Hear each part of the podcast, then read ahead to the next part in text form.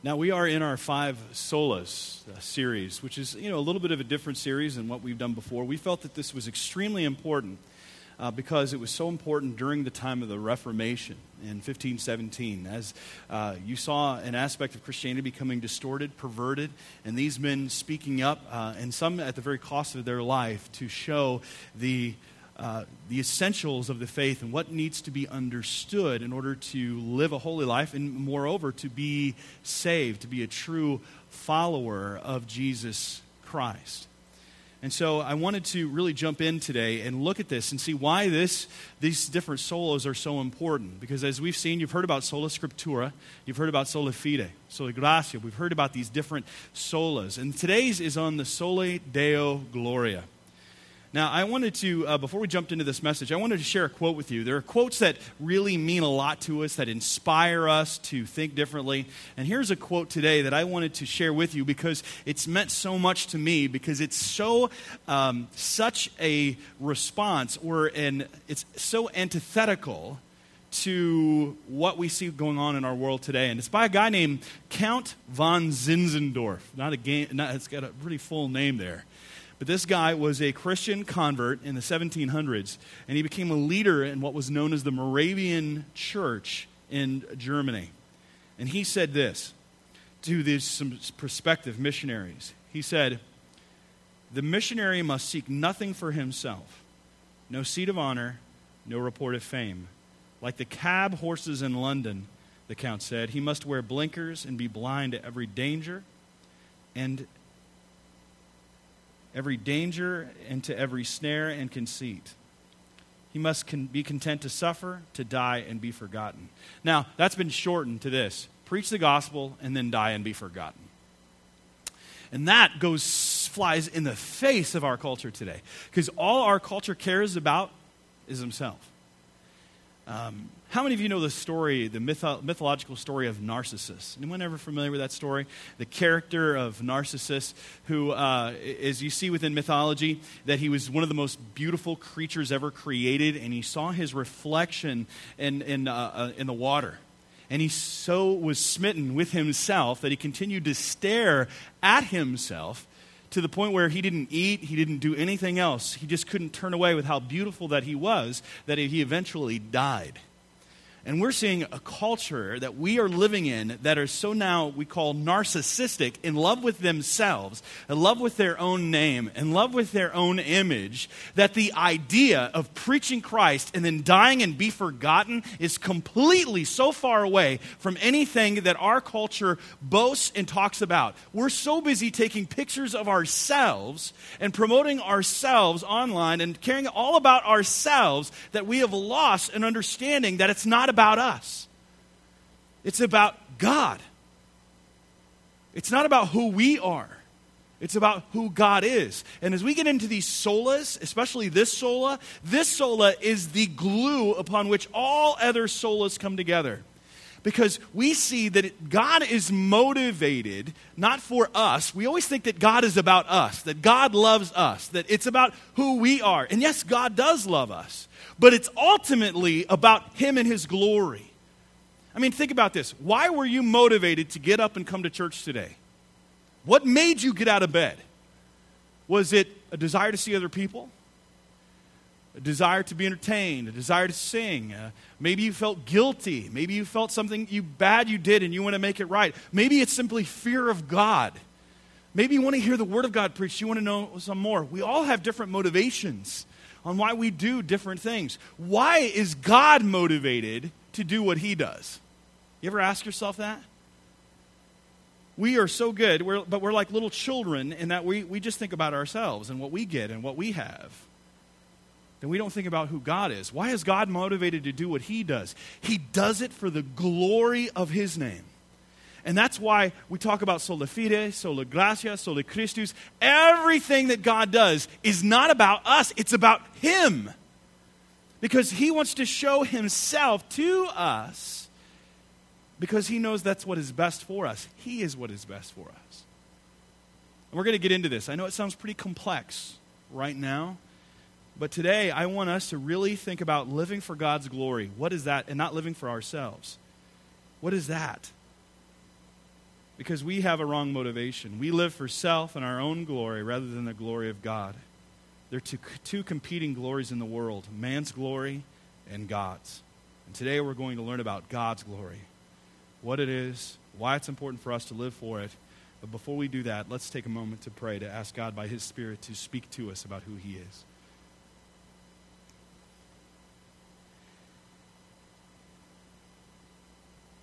Our gracious God, Lord, we do come into your presence knowing that you are the Holy One, that you are all powerful. You know all things, you know our hearts. And Lord, if we were to just simply get a glimpse of who you are and the purity of your glory, Lord, we'd be destroyed because you are so awesome. Lord, we often forget how great you are. We make your we, we imagine you as just a little bit better than us. But the fact of the matter is, you are so far above us and beyond us, yet you still love us. You still care for us. But Lord, remind us today who you are in all of your glory. That we might see you and know you and live our life truthfully in response to that knowledge, in fear and in trembling, and in honor and, and thankfulness for what you've done in our lives. So, Lord, speak to us. Draw us near to yourself that we might enjoy you and behold you. In Jesus' name, amen. So we're in Romans chapter 11, verse 36. And I, I chose this verse because I believe it's such a summation. As Paul was mentioning, for who has known the mind of the Lord? This passage starts off in verse 34 or who has been his counselor, or who has, been who has given a gift to him that he might be repaid, as verse 34 and 35 says. But verse 36 really brings it out. For from him, and through him, and to him are all things. To him be glory forever. Amen. Now, I want to talk for a moment. What is glory? What is it when we hear that term glory? And it's throughout the entirety of Scripture. It talks about the glory of God. The glory of God. We sang about the glory of God. What is the glory of God? Well, the word glory comes from the Greek word doxa. And what that means is it's, it comes from the Greek verb dokeo, and it means exercising personal opinion that determines value. In other words, everything that we have is from Him. Every uh, thought, I mean, it's about His glory. We are glorifying Him. We are to give Him glory forever. And what does it mean to give God glory? It means conveying God's infinite, intrinsic, means to He is, His essence, and giving that which belongs solely to God. Now, let me, let me try to draw this out a little bit. And before we go any further, I'd like us to have a definition. I want us to really try to define or develop a definition, a working definition of God's glory. And there's so many different thoughts about His glory. Uh, John Piper says that God's glory is the radiance of his holiness, the radiance of his manifold, infinitely worthy, and valuable perfections. And if I were to define that, radiance of his manifold means that there are several, infinitely means going on forever, and his valuable perfections, it's the essence of who he is. I know I'm throwing a lot at you. As one theologian said it, he said, The glory of God is the weight of the majestic goodness of who God is and the resulting name or reputation that he gains from his revelation of himself as creator, sustainer, judge, and redeemer, perfect in justice, mercy, loving kindness, and truth. Thomas, scholar Thomas Schreiner put it this way The glory of the Lord is the supremacy of God in everything. I've chosen this short definition for you it's the manifest display of who God is. It is the manifest display of who God is. So God manifests himself in these several different ways. In the Old Testament, God showed his glory in a pillar of cloud that could be seen in the day, and at night it was a pillar of fire. Sometimes it was like a cloud coming in and filling the Jewish temple that the people would have to leave because it was his, his active presence coming in and they could see it and feel it and they had to get away from it because it was so powerful. Or his glory, that pillar of cloud or fire going around the top of Mount Sinai where the people, they saw it, it shook, it shook them. Or you see Nadab and Abihu in, in the book of Leviticus, where they come into the temple offer, giving this offering, but it's called unauthorized fire. They were doing a sacrifice in a way that God hadn't prescribed. And the glory of the Lord fills it, and they are struck dead at that moment in time. It's his awesome, powerful, manifest presence, especially within the Old Testament, but we see it a little bit differently in the New. But we have this working definition, we're going to play off of that. It is a manifest display of who God is. And it's based upon who He is. He is different than each one of us. He is, he is the most beautiful creature in the world. Have you ever seen something so beautiful that it just causes you to stop and go, wow? Just the other day, I was on my browser and I was trying to find a new background, kind of like a new wallpaper for my browser, and I was fl- flipping through all the different themes. And I came across this one picture and I went, oh, that's just awesome. And it was this picture of this tree, and then the tree had had on one side of it like stars, and the other one had the sun. And it, just this beautiful, glorious picture. And I thought, man, that's beautiful. And I said, is there any more? And I saw some with the sun setting behind it and all the different shades of the sun and all these different, uh, the way that the colors were coming upon the trees and how they blow. Or you see pictures of uh, in autumn when you see the different trees turn and change and different things. You, I mean, there's so many different pictures. Some you go out into uh, some of the tropical climates and you see just how clear the water is and you can see right through it and how beautiful all of that is and you stop and go, wow, that's beautiful. But you know what the, the big part of it is? Is that God is greater than any of that. God is the most beautiful being. He is the most uh, unique being in the entire universe. He is perfect. He is holy, completely unique, different than any other creature in the universe. He knows all things. He is completely wise. He is completely just. He is wrathful. He is also the very personification, personification or essence of love. Do you know that? I mean, I don't think we can even begin to fathom that. God is love. Love is not God. God is love, though. And what does that mean? God is love. God is love. It means that God exists in a relationship of love. So you can't have love unless you have relationship. I can't love something unless I have something to love, someone to love. So God, before anything was ever created, is love, meaning that God is Father, Son, and Holy Spirit is existing eternally in a relationship of love. God is.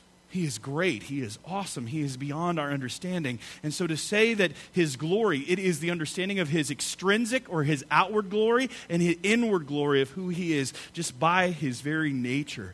He has shown himself to be glorious. He is awe inspiring. We have lost our understanding of awe. I mean, when's the last time you were in awe of something? Think about it. Was it a song that was sung? that you sat there and you just closed your eyes because it was so beautiful and you could feel chills go over your body? Where you saw a photo, or maybe it was just a picture going on around you, or maybe it was something someone said to you and you experienced this moment of awe. That's, that's who God is all the time, is that He's always inspiring awe and wonder. That's why people fall down and worship Him. He is so much greater. But what we have done today is we have traded that image of God for a very ordinary one. And we've tried to make God tamed, where he's this cosmic father, this big beard that's slightly aloof and forgetful. We forget that he's actively there, he's holy, burning brightly. I mean, if you were to experience his presence in his place, you would have no idea I mean, we would fall down. You wouldn't slap him a high five or give him a fist bump. You would fall down on your face. There's a reason why angels, I mean, and we have this weird preoccupation with angels in our culture today. People want to talk about angels and how great angels are. You know, it's great, but the angels fall down and worship him. They fall down and give him awe and glory. And even then, God has angels surrounding his very presence with six wings, the seraphim. They have, with two wings, they fly. With two wings, their eyes are covered because they cannot even glance upon his presence. And with two wings uh, on their feet. It's this amazing picture of these beings, angelic, holy beings. And we have no idea of how powerful he is. I mean, again, if he were to be here right now, manifestly, what would you do? I mean, you're talking about a being that is so powerful. that he very, holds the very breath, I mean, your very life in his hand. So we talk about God's glory. If we're going to understand this, we have to have this working definition. It's the manifest display of who He is. And I, I want to talk just for a moment. I've talked about it slightly already.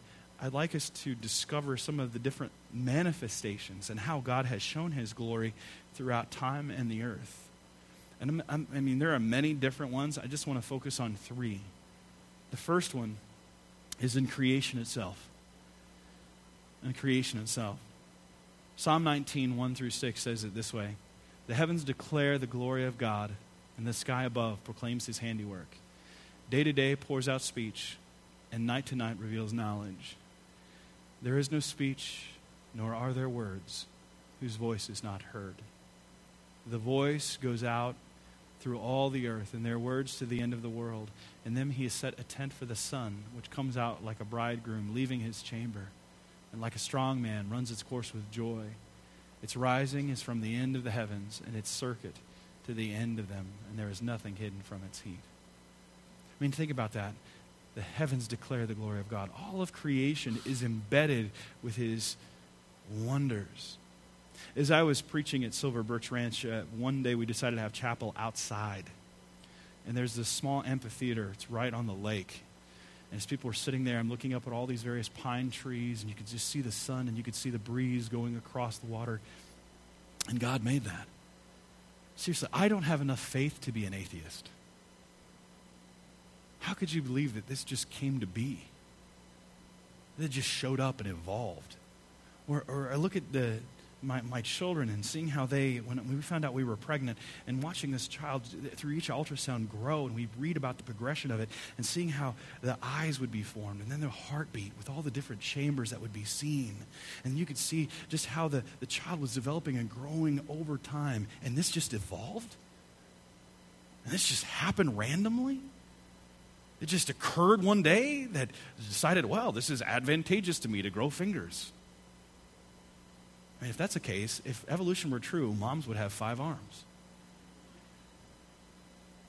It'd be advantageous. But we see that it is embedded over all creation. And, and you look at the various mountains, go out to Colorado and see the Rockies and how great they are. I remember I grew up in the plains. And my senior year, we ended up going out to go see the mountains for the first times in our lives. And we, we went in a Ford Festiva three guys loaded up with MREs, you know, those ready to eat meals that they have in the military, and books. We were going to go read. We were total geeks. And we see mountains, and we pull out and we start taking pictures of mountains. Problem is, is we're like 25 miles away. and, they, and, and they were so beautiful. You could see just the white caps and, and how they were so just uh, majestic and glorious. And the closer we got, the more amazing they were or go out to the ocean and see the Pacific or see the Atlantic and, and see all the different treasures that are even in the, in the water and see those, those crabs and, and all those different uh, uh, lobsters and how they're crawling back around in these beautiful fish and, and go into the Arctic and see how those wonderful, beautiful polar bears and all those, the ice that's all around, the icebergs, and it's so glorious. Or, or go to the different parts of Europe and see how the rolling meadows or, or going to see the, the vineyards and all of these different things over all of creation. And God made it all to display the glory of His name. That's what he did. He displayed it across all of creations, even the furthest heavens declare the glory of God. And you go out into space, and the, the, Russian cosmonaut who went into space and for the first time said that God wasn't there because their understanding of the heavens was very limited. They didn't understand space. And he said their God wasn't there. And as E.V. Hill's mother, who was an African American pastor, he said, she just, he goes, when he went into space, that Russian cosmonaut only went into God's backyard so much glorious than that. And God made it. God made all the stars. And we see the, the, images coming back from Hubble telescope and going to explore the different planets and how huge they are. And when you look at our sun, which is a star, by the way, and even a smaller star, according to some estimates, within the universe, and God made it to declare the, declare the wondrous glory of His name. And that's a minor thing in His sight. Now, do you feel pretty small? To behold how amazing and awesome He really is. And he made it. And if there was any limit to what he made, he'd just say, Come forth. And it would be. How awesome he is, how glorious he is. And he made all of these different nebula and star systems and all of these different things. All in the universe he made, all of the planets, all of the galaxies he contains in the palm of his hand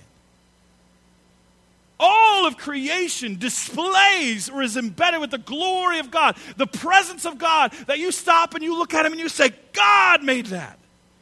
And when I hear people say that there is no proof, like Bertrand Russell said, they asked him, uh, he was a big atheist, and they said, Why don't you, be, you know, how come you haven't become a Christian? What if, what if you were to go into the presence of God? And he'd say, Why didn't you believe? And he'd say, Not enough proof. The proof is everywhere. It's everywhere. It's embedded in creation. But you know, it's also embedded within us, his creatures. It's to be seen in his creatures. Isaiah chapter 43, verse uh, 6 through 7 says it this way I will say to the north, Give up, and to the south, do not withhold. Bring my sons from afar and my daughters from the ends of the earth. Now, God is talking to, uh, through Isaiah to the nations. Uh, speaking about Israel here, but it's the next part of the verse that I believe sets it off so clearly. Everyone who's called by my name, whom I created for my glory, whom I formed and made. You want to know why God made you? God made you to, to display his glory. But think about man, all the creations of man. I think about my great grandmother, for example. In her lifetime, she saw the first automobile and us walk on the moon. Think about all this. I, I remember reading this uh, uh, science article from the 1940s that they were talking about what the future of technology would be like. And they said that computers will be so small they'll be able to fit in one city block as I look at my cell phone. And God made man who could make this stuff. I mean, think about this. I'm amazed at even television television. And when I go in and I look at a TV and they have 1080 IP or PI, whatever all the different things are, I don't even know it anymore. I've become my grandfather. I used to program my grandfather's VCR. I thought that was modern at the time. Now my three year old knows better than I do. But all of these different things that we see in television, and how our images are can be taken and go all throughout the planet, or how we can take our phone and be live for everyone to see. I can go on Facebook and go Facebook Live, and I can have people see me in India and Africa and Australia all at the same time. That's amazing. And it's because God made man with the ability to create, with the ability to think, with the ability to do, to love, to create all of these different things. And who do we glory? We glory man, but it's God who made man to be able to do these things. Man is to be the one who reflects back to God his glory. Why did he make us? So we'd make much of ourselves? So we'd make peace signs with our phones? No. It's not about us, it's about him. God made us for his glory. We are to be a reflection of his glory, to display his glory the presence of God. People should see God in us and how He made us. But God's glory is to be supremely seen in His Christ. In His Christ. In Jesus. 2 Corinthians chapter 4, verse 3 through 6 puts it this way. And even if our gospel is veiled, Paul is saying to the Corinthian church, uh, meaning that there are those who don't understand. It's veiled to those who are perishing, those who don't know who Jesus is. They can't embrace, they can't see it, they're blinded. In their case, the God of this world has blinded the minds of unbelievers. They're blind. They're blind. People that say are, are, are atheists, they're blind. They've been blinded by the evil one. They can't see the glory of God. They're blinded by their own ignorance and stupidity. In their case, the God of this world is not referring to our God, it's referring to the devil, who's, the, who's in essence the ruler of this world now, and his kingdom is shaking, has blinded the minds of unbelievers to keep them from seeing the light of the gospel of the glory of Christ, who is the image of God. For what we proclaim is not ourselves, but Jesus Christ is Lord, with ourselves as your servants for Jesus' sake. For God, for God, who said, Let light shine out of darkness, is shown in our hearts to give the light of the knowledge of the glory of God in the face of Jesus Christ. He's the one who displays the very glory of God. And we get a glimpse of this, by the way, on the Mount of Transfiguration, where just for a moment you get to see Jesus and who he really is. He shines through. You can't hold him anymore. Can't get through. The, he, he uh, it, it, it, comes out. He can't hide it, the, who he is. I watched a TV show the other day. Uh, was a, and, and I never watched the show, but it came up. It was Celebrity Undercover something along that line. It was Darius Rucker. Darius Rucker, I don't know if you've seen this or not. Darius Rucker used to be of Hootie the Blowfish. Uh, he's a country music star now. And uh, he went in disguise. And he went around to these different places to find these different musical talents. And he'd get up and he'd play, and he'd play terribly. and people are like, oh, he's bad. And, and, but he met these people, got to know their stories, and, and they think these cameras are there because he's going on a show where he's competing uh, in, in, a contest. And, and actually, they get asked to be judges. And so they show up. He meets these three different artists that he thought were really impressive. And then he uh, brings them in, and they're to judge him to see if he's any good. And they knew he, they'd heard him play. He played really bad. And so he gets up, and he's got this disguise on. And he plays a couple of chords, and he messes up, and his voice cracks, and they all kind of look at this. Then he stops, and then he starts really playing. And then they start going, Whoa, this guy's good. What happened? It couldn't, he couldn't hide it any longer. It just his talent came through. And here's what we're saying is, is that God's glory just finally came through Christ. He couldn't hide it anymore. It displayed for all of them to see. And they were overwhelmed as smoke just came all around and fog filled them on the Mount of Transfiguration. And they saw him for all of who he is. Couldn't hide it any longer.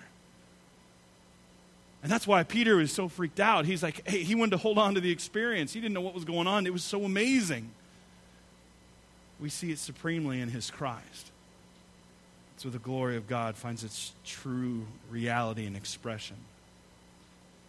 Now, why is all this important? Why is it important to talk about this? Well, we need to understand this because, uh, and, and it helps if we dwell on our present situation for a moment. And we need to dwell on our present situation. I have never seen a culture become so more enamored with itself and forget God in the process and have no idea how close the judgment of God is on their lives.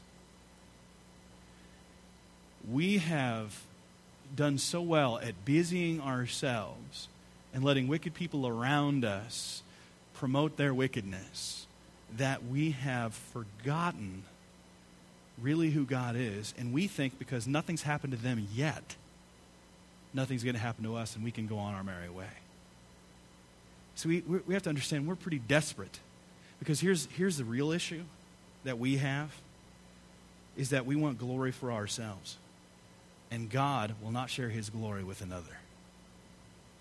You know, that was the big issue in Genesis chapter 11 in the, town, the Tower of Babel. All the people came together. They wanted to make a name for themselves and promote their own glory. And God brought it down where they were confused in their language. They couldn't work together because they were trying to find their own glory.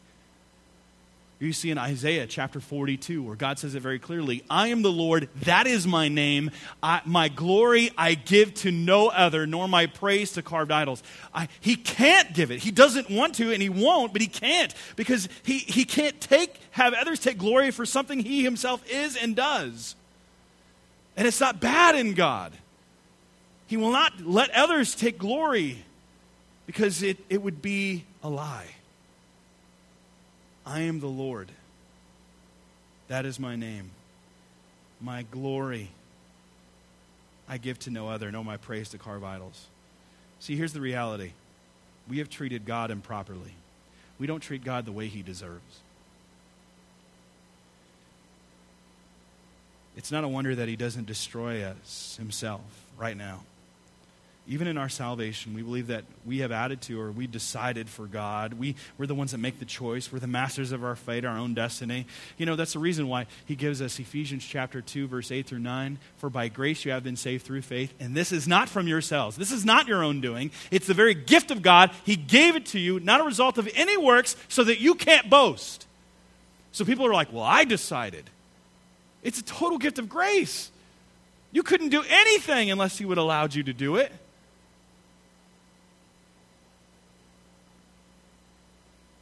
We treat God improperly. And we have taken, how have we treated God improperly? Because we've taken credit foolishly, or we've just forgotten Him altogether. We take credit foolishly.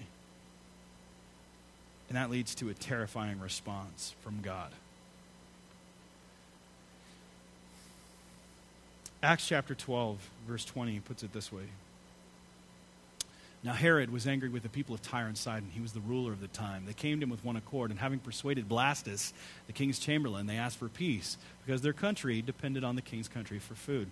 And here's the real part. On the appointed day, Herod put on his royal robes, took his seat upon the throne, and delivered an oration to them, and the people were shouting, This is the voice of a God, not a man. And immediately an angel of the Lord struck him down, because he did not give God the glory. And he was eaten by worms and died. God will not share his glory with another. He will not share his glory with another. That leads to a terrifying response. If you try to get glory for yourself, it will end disastrously. Knowing the zeal that God has for his glory, then we have to make, uh, we have to figure out how and determine our participation. How do we respond to this? What do we do with this? How do we respond to God's glory? What does this doctrine mean for us? Several things. To respond to God's glory properly involves us recognizing God for who He is. Recognizing God for who He is. You know, it's amazing in that Darius Rucker example, after he gets done performing, he comes out without his disguise on, and these people now treat him very differently.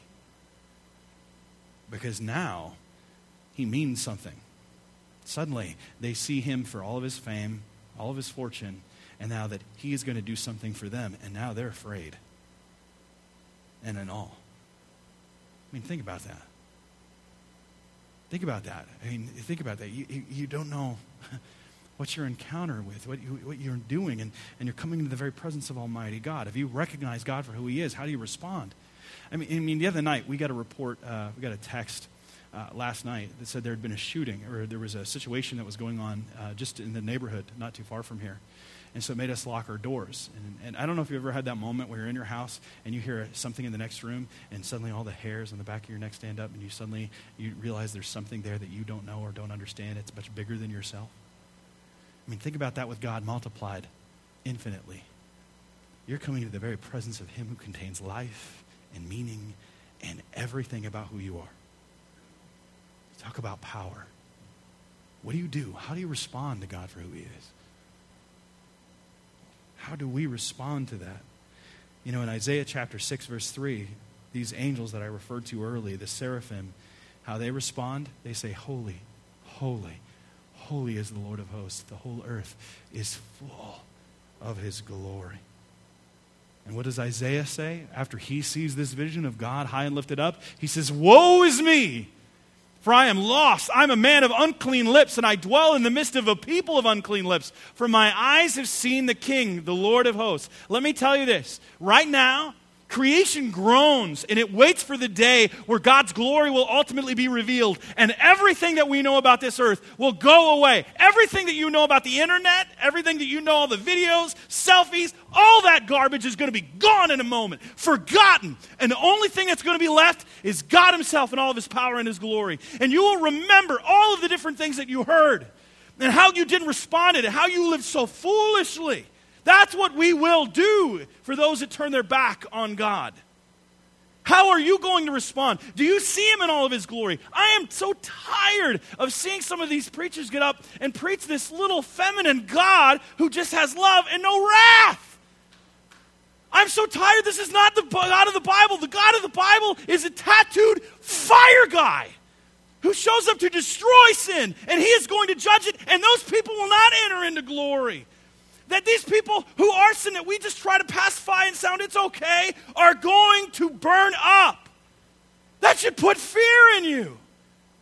I don't know what else to do to wake people up to see what's going on. I shudder when I read the Word of God and I see how people's lives are going on in all of their sin and they don't care. I hurt for them because they're walking to their doom. God will not be mocked. That what a person sows, they will reap, and He will bring it all in the end in His time in ways that we don't understand. And we have to start treating God as God. I mean, what else do you do? He's this cosmic friend, counselor, this moral therapeutic deity that everybody gets in to see. Sorry. That's not how it works. It says that those are going to stand outside of the gates and say, Lord, did we not? And he says, I do not know you. I don't know you. You didn't follow. You didn't give your life. You didn't do it. I don't know you. You lived for your glory, yourself. You didn't look to me. You didn't trust me. You went through the motions. And now eternity is going to reveal your life for all it is. And I hurt because I tried to show myself to you and you rejected it. That's what it's like. Can we get a picture of God in all of his fullness?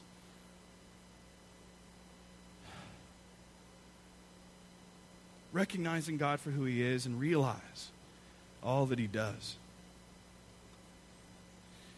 I mean, did you know that way before Isaiah, Moses asked to see God in his glory?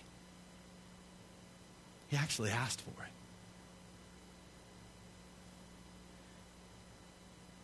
In Exodus 33, chapter 19 for 33, actually, Moses said, Show me your glory. And then God responds, I will make my, all of my goodness pass before you and will proclaim before you my name, the Lord. And I will be gracious to whom I will be gracious, and will show mercy on whom I will show mercy. But he said, You cannot see my face. For a man shall not see, for man shall not see me and live. And the Lord said, Behold, there is a place by me where you shall stand on the rock. And while my glory passes by, I will put you in a cleft of the rock, and I will cover you with my hand until I have passed by. Then I will take away my hand, and you shall see my back, but my face shall not be seen. And then he says this as he passes by. He declares who he is. Notice that in that passage where he says, And I will be gracious to whom I will be gracious, and I will show mercy on whom I will show mercy. It's amazing. The Lord abounding in love. I mean, realizing all that God has done for us. Realize that. It's not as if God showed up on the scene after we were recreated to just save humanity. He created humanity. We have to realize all he does. If we're going to participate, we need to, to recognize him for who he is and realize all he does. I like to do that. I mean, think about this. We, we have a tendency to forget. Uh, and right now, like my kids, uh, I have younger children in the home, and I went down in our basement the other day, and it's looked like the toy closet threw up. And I'm looking around all these toys, and I'm like, who, who's going to clean this up? I don't know. Did you make the mess? Yes. Are you going to clean it up? Mm, who do you think does this? Who do you think cleans this up? I guess you do. Yeah. Do you think I like to clean this up? Mm, do you like cleaning it up? No. do you think I like cleaning it up? Mm, no. You know all the stuff that we do for you? I, I, like to, for Mother's Day, I mean, I know it's Father's Day, but for Mother's Day, I always like to remind our kids everything that mom does. And when you realize, as you grow older, you start realizing what your parent did for you. I mean, as you get older and you, as, when you start thinking about God, you realize how much He does for you and how He's treated you. You know, it's the foot, Footprints poem that we've all heard, where you, you hear the footprints in the sand. You remember the poem, right? And it says, yeah, there's two footprints that are on the beach, too, and, and he's with God, and he says, God, when life was tough, he's looking back at his life and he sees two footprints and he sees one. He goes, How come when life got hard, there was only one set of footprints? Like you abandoned me. And he goes, That's when I carried you. That's true. It's a picture. And there's actually a funnier one that it says, See that rut over there? That's where I dragged you. realizing all that God does for us. So re- realizing who he, I mean, recognizing for who he is and realizing all he does. He's the one that shows us mercy. He's the one that forgives sin. He is the one that controls our lives. So, how do we respond to all this? Recognizing God for who He is, realizing what He's done, and running from sin. Running from sin. I like how John Piper put this. He said that sin is the suicidal exchange of the glory of God for the broken cisterns of created things. Let me repeat that. Is the suicidal exchange. Meaning that rather than have God's glory, I'm going to take this. I'm going to take I'm going to take this little mud pie over here and I'm going to reject the, the greatest being in the universe. Jeremiah put it a little different way. He wrote in Jeremiah 2, verse 13 For my people have committed two evils. They have forsaken me, the fountain of living waters, and they have hewed out cisterns for themselves, broken cisterns that can hold no water. See, if you turn from God, you have to turn to something else. Nature abhors a vacuum. Even if you say you don't do something, that is something. And if you reject God, you have to replace him with something else. And here he's saying a hewn cistern is where they would find water. And here, this is the living water. This is good water. This is healthy water. And in that culture at that time, that was huge. I don't know if you've ever been to a place where there's not real healthy water. When I was in India, I got to go see this slum, and I walked up, and there's water buffalo in the water that they bathe in, they use the bathroom in, and they drink from. Same water source for all three of them. And here, this, this is the living water that's coming, this is clean water. And here it's like you're trading that for this this dirty water, this nasty water this polluted, diseased water. You take God away and you're going to pursue this. And you're going to get everything that comes with that. We have to run from sin. Turn away from it because when we sin, we're saying we're not, we're not glorifying God. We're, we're diminishing the glory of God. We need to, in order to re- really show who He is, we need to live holy lives because we are his image bearers as well, and especially those who have come to know Christ and say they are owned and are followers of Christ. Our lives must reflect the God whom we worship. Now, a fourth thing that we can do involves us refusing to compromise. Refusing to compromise. See, one of the ways we can dim God's glory is when we try to make sin not sound so bad, or if we tolerate sin in our lives. We cannot tolerate sin, and we must refuse to compromise with the world we must resolve to follow Christ no matter what this world or the devil throws out at us. God receives great glory. I've seen so many Christians or so called believers are attacked for one reason or another, and the pressure mounts as you age. And the arguments become more real and not just theoretical. You experience pain. You have wants and desires. You have what other people have and who don't follow God, and you wonder how they can prosper while you seem to be having such a hard time and this refusing, the refusing or this opportunity to compromise is ever present. And it's perhaps the greatest test. I mean, think about it. Christians were faced with the choice of dying or watching their loved ones die or denying their faith. Either you're going to be killed, or your spouse is going to be killed, or your children will be killed in front of your face, or you deny Jesus. And it wasn't that bad for most of them. They'd say, Here, all you have to do is sprinkle a little incense on the altar, say, Caesar is Lord, and you're good. That's it. No big deal. God will forgive you later. How many of us have done that? See, we, we really don't take sin that seriously. God takes that very, very seriously. We have to refuse to compromise. That's why the early church really was amazed and took to heart Matthew chapter 10, verse 33. But whoever denies me before men, I will also deny him before my Father who is in heaven. We can see this in the example of a woman named Vibia uh, Perpetua. I've shared this story about Vibia Perpetua and Felicitas before. I won't go into all the details uh, because they're pretty gruesome. You may not know her, but her story was amazing. I mean, I, I get into some of it. She was 22 year old mother of an infant son. She was martyred for her faith in Carthage, Africa, in the year 202 or 203. She was a convert to Christianity, and she, along with several other converts, such as brand new mom Felicitas, were arrested, all because they refused to perform a sacrifice to the emperor of the gods. Again, just a little incense, and that's it. In fact, her father did everything in his power to get her to deny Christ and make a sacrifice, but she continually refused. He implored her to do it for herself, for him, how he raised her, and lastly, for her infant son, who's going to take care of him. But she would not. She refused to deny Christ and was condemned to death in the arena with wild beasts. And she refused to wear the priestess garments of Ceres, which is a pagan god that they all would wear when they would be marched in. And so they were walked into the arena and stripped naked. Even the bloodthirsty crowd could not take this because it could be easily seen that her and Felicitas had just given birth. The crowd was horrified. So the women were brought back and clothed in tunics. Then they were trampled by a mad cow. She was then run through with a sword, but she still wasn't dead. Finally, she took the gladiator's hand and put it to her throat for him to kill her. Now, why is her story being told? Because of her faith. She refused to compromise. And Christ is seen as precious, is glorified because of it. The only reason we know that story is because she held on to Christ. And there are so many stories of those martyrs whose their story has not yet been told but will be in eternity. For those that saw Christ is more precious than their life and refuse to give in to sin even for a moment. Now look at your life in response to that.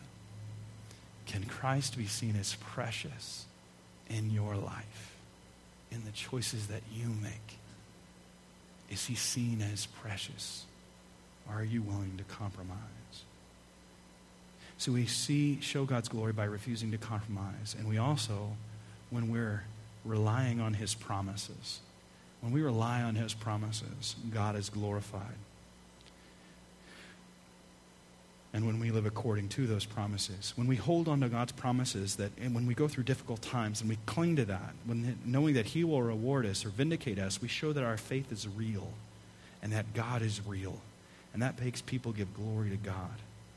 In Numbers 14, the nation of Israel had rebelled against the Lord, and God had enough and was going to destroy them and build up a greater nation from Moses. And this is how Moses responds in Numbers 14, 13 through 19. He says, But Moses said to the Lord, Then the Egyptians will hear of it. Because see what remember what happened? God was so frustrated with Israel, he's going to destroy them. And he looks at Moses and says, I'm going to build a nation greater than this one from you. And Moses goes, Please no. Then the Egyptians are going to hear about it, for you brought up this people in your might from among them, and they will tell all the inhabitants of the land.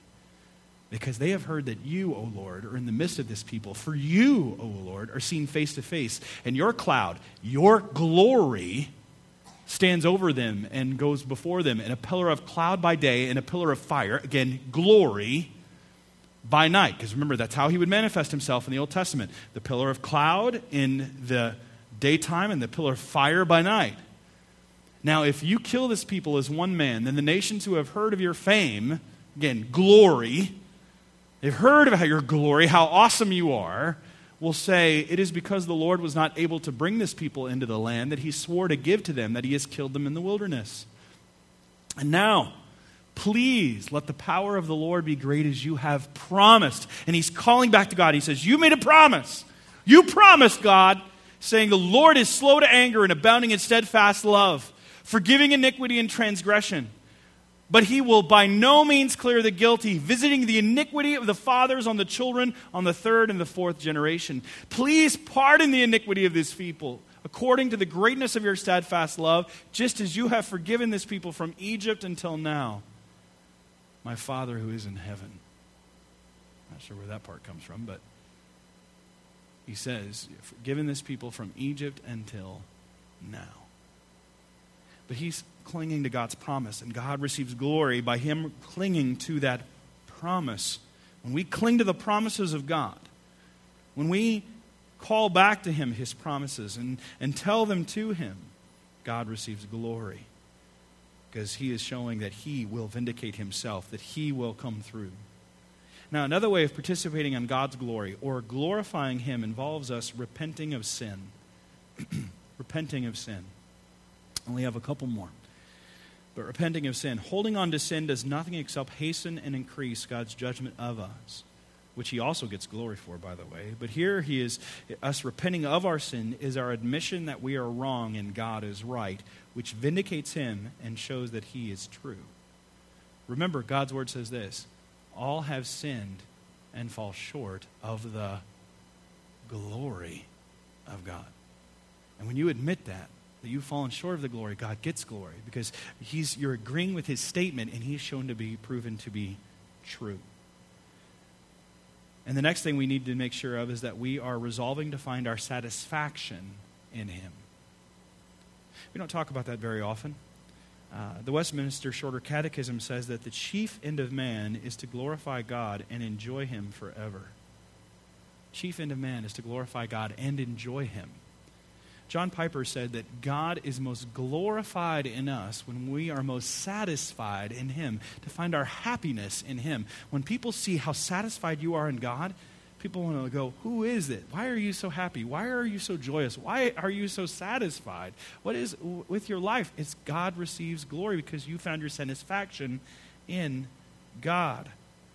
Jonathan Edwards wrote 70 resolutions that he lived by. He was a Puritan in the 18th century. He was a pastor, uh, amazing scholar, theologian, philosopher. And he wrote these resolutions and he did live by them. And his first resolution was this He says, Resolved that I will do whatsoever to be most to God's glory and my own good, profit and pleasure in the whole of my duration without any consideration of the time, whether now or never so many myriads of ages hence.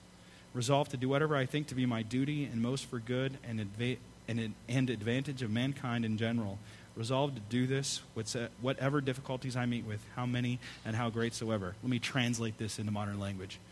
I resolve to live for God and find my joy in God, no matter what happens, no matter what's going on around me, so that if I do this, other people will be blessed.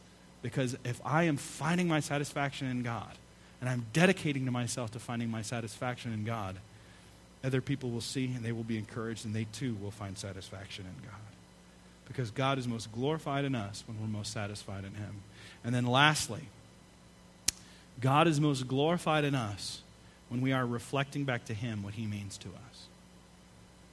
That's where our obedience comes in. Actually, that can summarize all of these different points.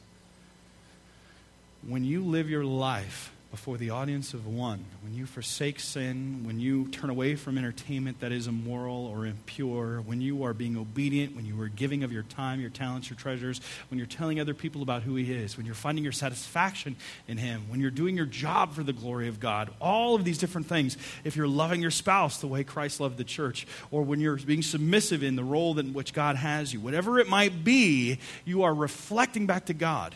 You are a mirror. We are all mirrors that are to be reflecting of God.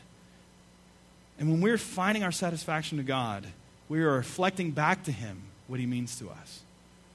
What does your life say about what God means to you?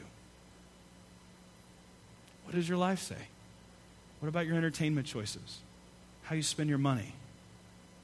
How you engage in different relationships? The conversations that you have? The jokes that you tell? The shows that you watch? The websites that you visit? The images that you scroll through? Does your life reflect back to God what He means to you? God has called us to live for His glory, to preach Christ, to die and be forgotten, so that God's glory might be remembered. And when we find His glory, we find our satisfaction in Him. Remember Jim Elliot's quote, uh, the martyred missionary. He said, He who is no fool, who gives what he cannot keep in order to gain what he cannot lose. See, what you give up is self, what you gain is a precious Savior and eternity in His presence where you find your true self forevermore. Let's close our message with a word of prayer.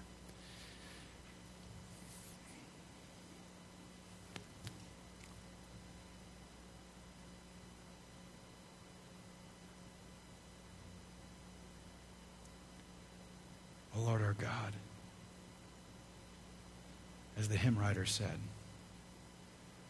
when I, in awesome wonder, consider all the worlds thy hands has made.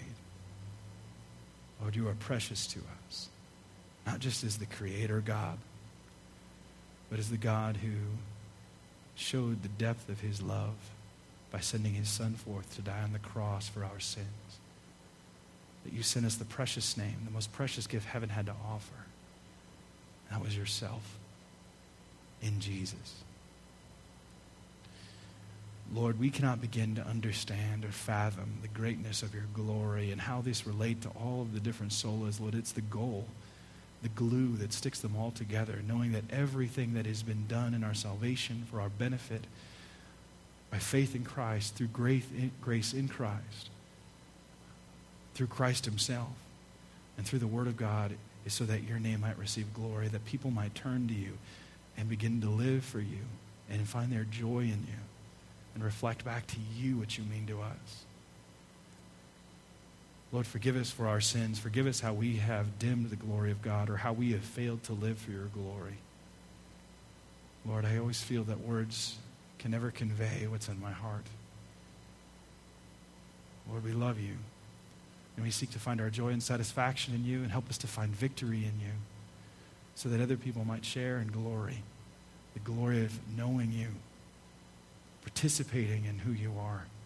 So, Lord, touch us, grow us, use us and help us to truly reflect back to you what you mean to us. We pray you bless us, grow us, and use us. In Jesus' name, amen.